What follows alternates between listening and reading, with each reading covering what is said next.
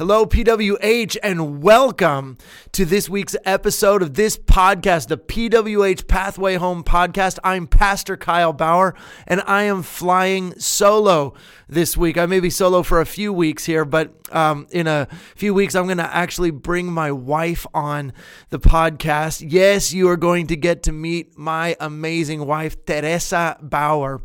And we're going to talk about, for the next few weeks, we're going to talk about love and relationships. And uh, included in that is the aspect of sex. Our culture overpromises, oversells, and underdelivers when it comes to the relationship department, especially the sexual department. When, but all of those things are so so intertwined that you really can't. Uh, uh, you've got to you've got to take all of it in together if you're going to come to a conclusion of what a healthy relationship looks like has to do with love has to do with respect has to do with communication has to do with the sexual aspect and how god designed everything. So here's my starting point. All of you who are watching right now probably already know my starting point. My starting point is the bible of course. But proverbs 319 says that God created all the universe. By wisdom and understanding, he founded everything. So it's not that just it's not just that God um, made everything and then stepped back. No, no, no, no. It says by wisdom and understanding. It's not that God just uh, set everything in motion and now you know He's kind of left us to our own devices uh, and and pulled back somehow. No, no, no, no. By wisdom and understanding. So we have to understand that God didn't just make the universe, but He made the wisdom and understanding by which the universe is sustained. So He made everything, but He also made the way life was to be lived within His good creation, which actually makes total sense. How can you be a creator and not also create the way the creation was to work. It's like a it's like a piano. You know, you want to use a piano like a bobsled, be my guest, but it wasn't really made for that. The maker of a piano made it to sit as a piece of artwork to be played by an artist. Its uh, piano is beautiful and it has a certain way it's going to be played, a certain way it's to be made, and a certain way it is to be used. That is what the creator intended for it. If you want to use it like a bobsled, you want to try and attach wings to it and fly it like an airplane, fine. You're not going to get very far, and the thing's going to end up being utterly destroyed because that's not what it was made for. In the same way, God created the heavens and the earth, God created the entire universe. Therefore, He also created the way that universe is to be used and how we as his creations are to live as part of his creation. He has a specific design. So when we talk about love, when we talk about relationships, we have to come at it from that point of view. Love is not as I define it. Love is not as the culture defines it. Love is as God defines it. Actually, the Bible says God is love. So if God is love, and by wisdom and understanding, he created the heavens and the earth, then perhaps he is also the definition of what makes love work. Now, since the 1960s, there was a huge revolution. It's, it's called the sexual revolution, that uh, love was now being redefined. Love was being defined as, well, whatever I like and whatever makes me feel good and whatever, um, well, I mean, if it feels good, how can it be wrong? Am I right? If I feel something towards you, then why should that not be love and acted upon in some sort of sexual manner? And so the, the 1960s began um, a redefinition of what love is and it's uh, of uh, what love is in our culture. And in short, it's this love became synonymous with pleasure and sex. That's, that's why it's called the sexual revolution. And so here we are now, uh, 50 and 60 years later, And we have the culture in which we live, which was really spawned by this sexual revolution back in the 60s.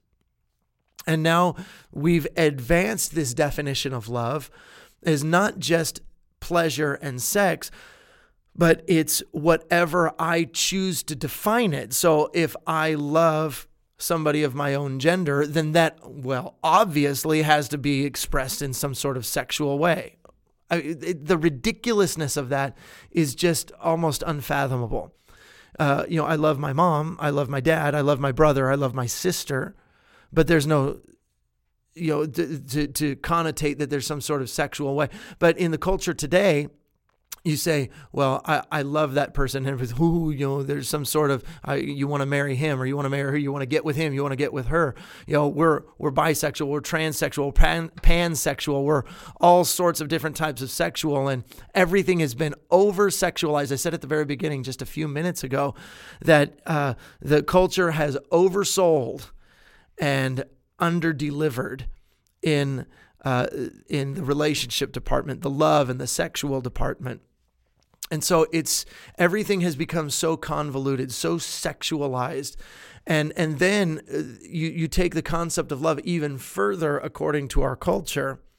And that concept of love is is diminished to well it's whatever I choose it to be. It's not just what makes me feel good. It's it's whatever I choose it to be and there's no way you can ever tell me otherwise. So if I love my pet, then some some uh, then I can marry my pet and we need to have equal rights as my pet. If if I love the same gender or if I love every uh, person, it's all automatically sexualized and it's perverse and it's convoluted and it is not the way God created the world to be lived in. It is not the wisdom and understanding by which he founded the world. And so to to really understand what makes life work, you've got to go back to what God says and not what the culture has defined it as. You know, back in the 80s, there was this uh, a real popular song called We're Looking for Love in All the Wrong Places. But that's that you know, you, that's that's the culture's way of doing things and seeing things. And so you're we're we're looking for anything that'll make us happy.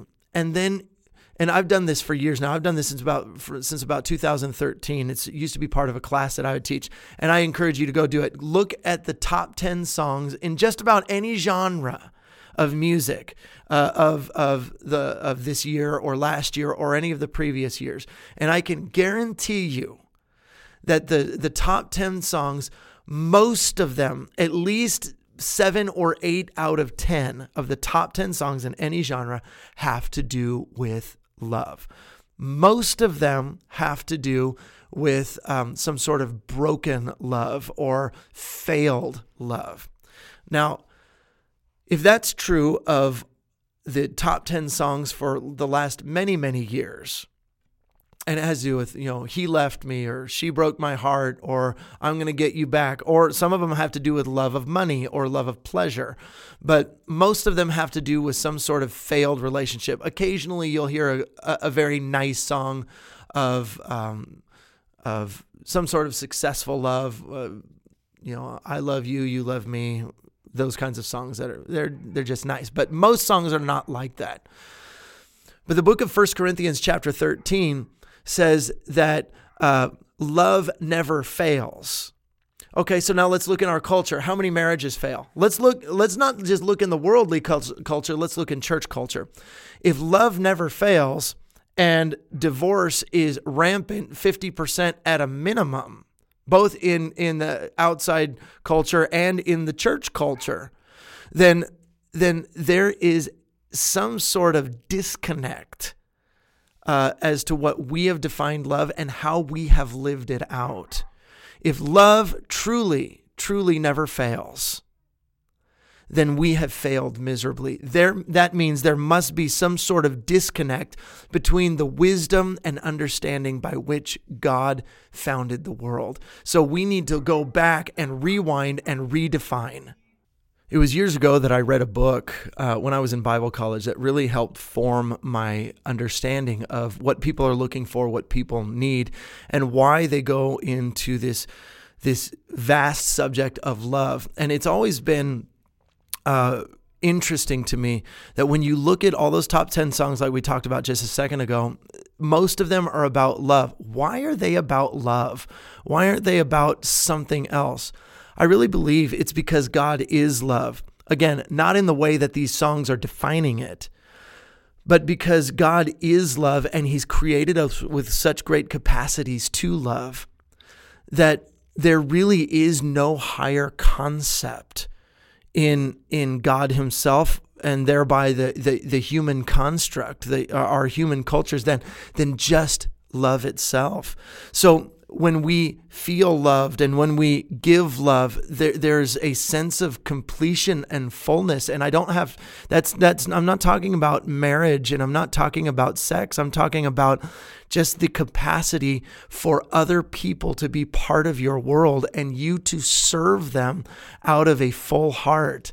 And and that's where that's that's now we're starting to touch on a little bit of what God created love to look like this book I read back in Bible college was a guy by a guy named Larry Crabb, and and he he defines uh, people's needs in this way that everybody has a twofold need. And, and, this is true of all of humanity for all of time in every culture and every language group. We have the need for significance and security. Significance that my life is worth something, and the security that I am loved. And so every part of our behavior, is is trying to somehow grab a hold of significance and security. Therefore, all of our behavior can be um, can be designated to our search of that uh, of that need in our life. So, most often people run after relationships because um, you know in in uh, an old Tom Cruise movie, he looks at the girl and says, "You complete me." For goodness sakes, you completely what a, what a terrible burden to place on another human being that I am the source of your identity. I am the source of your completion. I mean, it sounds nice. It sounds romantic, but when you really pull it apart, even just a little bit, the whole thing comes apart at the seams. And you realize that no human being can possibly be the source and foundation of somebody's identity and completion as a person.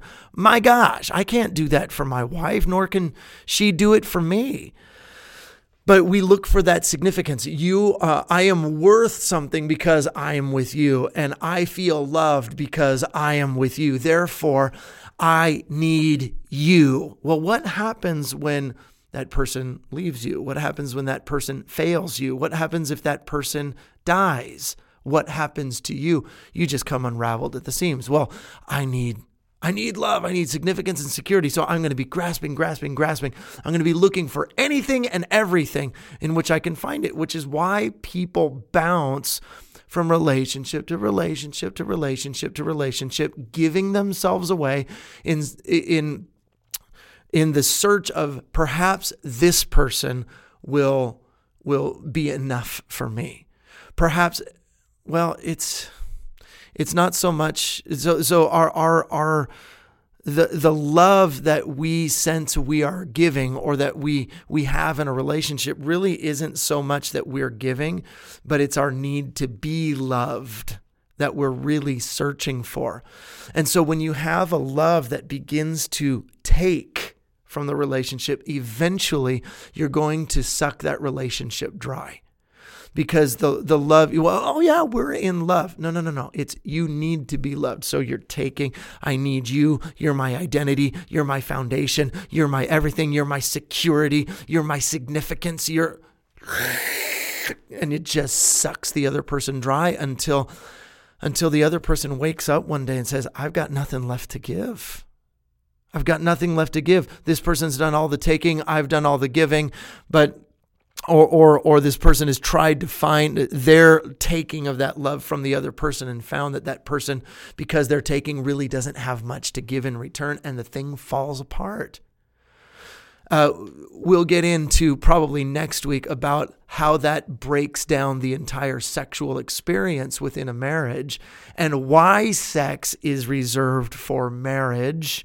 It's not because uh, God or the Bible is prudish or or somehow uh, we're trying to steal fun away. No, it's actually designed for maximizing pleasure. But we'll get into that next week. So that's just a little commercial for next week. So if you want what sex is really about and what makes for great sex, tune in next week. So let's get back to significance and security. So we we we end up sucking the relationship dry and it and it ends up falling apart. But God is love, and his definition of love and the way love is lived out is very different than the way we have lived out love. For, for said reasons, we we f- try and find our significance and security. We end up bleeding the relationship dry, and the thing falls apart, and it becomes very self-absorbed, very very self-focused. Uh, but the the deception of all of that is that so often we think that we are in love and and what we're really doing is pursuing our pleasure or pursuing our own identity. And that's a taking love not the love that Jesus gives. God defines love for us in the book of Romans. He said um, God showed his love for us in this while we were still sinners Christ Jesus died for us Jesus also said, No greater love has anybody than this, than somebody would lay their life down for the friend. So let's just take a, a, very brief moment to, to unpack those verses uh, very briefly. Um, first of all, in the passage in Romans, it says, While we are still sinners. Another passage in Romans says, While we were enemies of God. In other words, so, so, so God shows his love to us while we were his enemies, while we were sinful, while we were completely opposed and the opposite of who he is and how he works and how he lives. We were the opposite. We were against him. And still, he found it worthwhile to give us his best. So if we're his enemies and we hated him and we were living diametrically opposed to who he is, then what does that say about the kind of love that God gives? It says that it is a giving love, not a taking love, because there was nothing in us that could possibly sustain God. It's there's nothing from which God could could draw off of or somehow fill himself with there was nothing of that. We were opposed to him. We were his enemies. We were we were the opposite of who he is. And he says, "You are still worthwhile and my love is so great that though there is nothing on, on a human side that is that is truly worthwhile, I see you and I have defined you by myself. I have said that you are worthwhile. Therefore, you are worth my love, and my love is my giving my best to you in order to redeem you and and and cause there to become a relationship once again with us. And Jesus uh, said, you know, no greater love than the person who lays down his life for his friend. Again, that is a giving love, not a taking love. It is a self effacing love. It is a self sacrificial love. It is a love that says, I am looking for the best in you, and I am going to put myself aside. So the Bible is, defining love for us as, as completely giving, completely selfless, completely um, uh, that you love even when the person doesn't deserve it. Even when the person hates you, you love them back. Jesus also said that. He said, Don't you've heard it said, Jesus said, uh, love your friends and hate your enemies. He said, But I tell you, love your enemies. He said, Even people who don't believe in God love their friends. So, what reward is there in that? But if you want to take love to another step, it's not what the culture defines it as becoming more inclusive in our own hedonistic pursuits of, well, I want this and I want this, and my sinful tendency is towards uh, homosexuality or bisexuality or transsexuality or or transgender. And so all of that needs to be included in love because God is love and love is love. And no, no, no, no, no, no. That is selfish and taking to the core. And it's birthed out of our own sinfulness. And and it's it's it's an attempt to try and draw love into a definition of what my sin and my fleshly desires are really trying to take for my own pleasure. And that's the exact opposite of God's definition of love. God's definition of love is it has nothing to do with you it has to do with other people. And you give your best for other people. But how can you give your best for other people if your starting point is only a human based love? My heart is not big enough for other people. The essence of sin is selfishness and pride and fear. At the end of the day, it's all about me. How can you possibly include other people when it's all about you? Therefore, the basis of your love cannot be in some human understanding because it's always a taking love. It has to be completely transformed by a relationship with Jesus Christ. It has to come from a heavenly source. Actually, there is a gifting of love that God gives and it's his very presence. It's his it's his very nature that when we come to him on his terms he fills us with himself.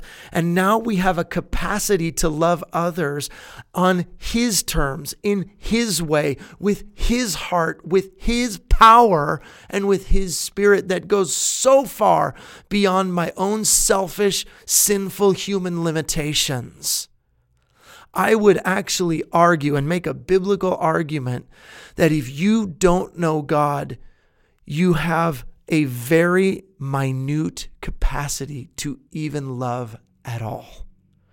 Because life separate from God is loveless and it is self focused. At the end of the day, that's what hell is. Hell is the place where God is not. And so, if God is life, in hell there is no life. If God is our strength, in hell there is no strength. If God is love, well, a life or an eternity separated from God is devoid of love.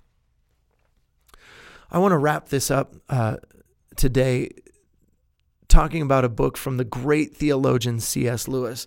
If you've never read his book, The Great Divorce, it's one of my favorite books of all time. It is one of the most brilliant books ever written. And it's it's obviously it's allegorical. It is um, you can gosh you can read it in about three or four hours and it is worth every minute of your time i've read through it probably four or five times um, I, I, actually don't remember exactly how, but about four or five times. Um, and I love it every time, and I glean something new from it every time. It's it's the great divorce is not about relationships. It's it's about um, the divorce between heaven and hell and the difference. So again, it is allegorical. It's it's talking in metaphorical images. It's not to be taken literal, but the points he makes are brilliant and the imagery he uses are brilliant. So here's the concept. If you've never read the book, I'll give you the, the two minute breakdown. People in hell are put on a bus and they're brought onto the borders of heaven. And, and the people who are in heaven, uh, uh, many times are people that they knew in, in life on earth, are coming back out of heaven to meet them on the borders to try to persuade them to come into heaven. Okay, now I understand that's not biblical and people don't, that doesn't actually happen. I get it. But the, the point of the book is the conversations that people have and how people talk themselves out of going to heaven. Okay, so that, don't miss the point. Don't miss the forest for the trees, all right? So I want to read a, a brief a, a brief part of one of the conversations. Now, one of the persons coming up from hell was a man and the lady coming out of heaven to meet him was his wife while they were on earth. Okay, so they're they're obviously had a kind of a crummy relationship on earth, and they're trying to make it right, and she's trying to convince him to come with her. Okay. And so the whole point of the conversation, the guy is, he's a joyless guy. He's trying to blackmail her. He's trying to use his miserable attitude to infect her and cause her to come to hell with him, basically. Okay. So let me just read this. So they've had this long conversation up to this point, and and he says um, this love. Do you even know the meaning of the word? How should I not? said the lady. I am in love. In love. Do you understand? Yes, now I truly love. You mean, said the man, you mean you did not love me truly in the old days? Well, only in a poor sort of way, she answered. I have to ask you to forgive me. There was a little real love in it, but what we call love down there on earth was mostly the craving to be loved. In the main, I, I loved you for my own sake because I needed you. And now, said the man, now you need me no more. but of course not, said the lady, and her smile made me wonder how both the phantoms, because they were they were uh, ghostly figures, how both the phantoms could refrain from crying out with joy. What needs could I have? She said. Now that I have all, I am full now, not empty. I am in love himself, not lonely. I am strong, not weak. And you shall be the same. Come and see. We shall have no need for one another now. And now we can begin to love truly. That is some of the most brilliant writing and some of the most brilliant concepts on the love of God and how we are to love one another that I've ever come across. My love for you down here on earth is mainly my, my need to be loved. I, I need something from you. It's the selfish taking love. But he says, but now I, am in love himself. God is love. I'm in God and I've experienced God. And now I'm not coming to you from a place of emptiness where I need to take from you. I am in God himself and he has filled me with such a deep, spiritual, pure, amazing love of his own presence that I don't need anything else around me. I just need Him. And once I'm living out of a place of overflow, then I can truly start to love you for your own sake. I don't need anything from you anymore. I need Him, and He's given me Himself. Therefore, I can love you for your own sake, not because I have to take anything from you when we come to a relationship. Again this this whole the next few weeks we're talking about relationships love and honor respect covenant sex all of that stuff. But when you come on this basis I don't need you. I need God. God fills me and I'm coming at you with a place of overflow so I can love you for your own sake I can love you even if you're my enemy. I can love you even if you give me nothing. I can love you just because God said you are valuable. And I can love you on that basis. You're going to find that relationships are going to start working and they're going to start turning into the relationships that God always intended them to be. And you'll find that out of your giving love overflow, that you will actually start to receive love from people who are also living in the overflow of God's love, who are giving it back to you. And it becomes this beautiful thing. That's what life is to look like. And you may say, Pastor, that sounds too good to be true. It's not. It does require work and it does require a heart transformation. But you come on the basis of Jesus you come on what the Bible says love is, not what the garbage you see all around us.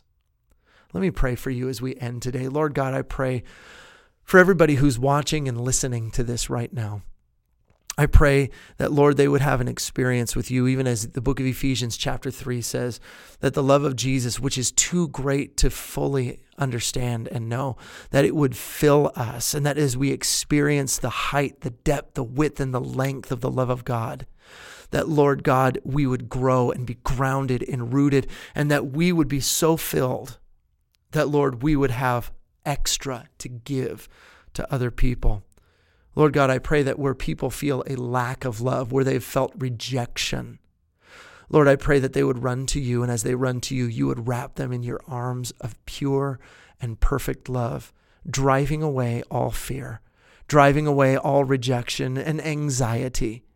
In the name of Jesus. Amen.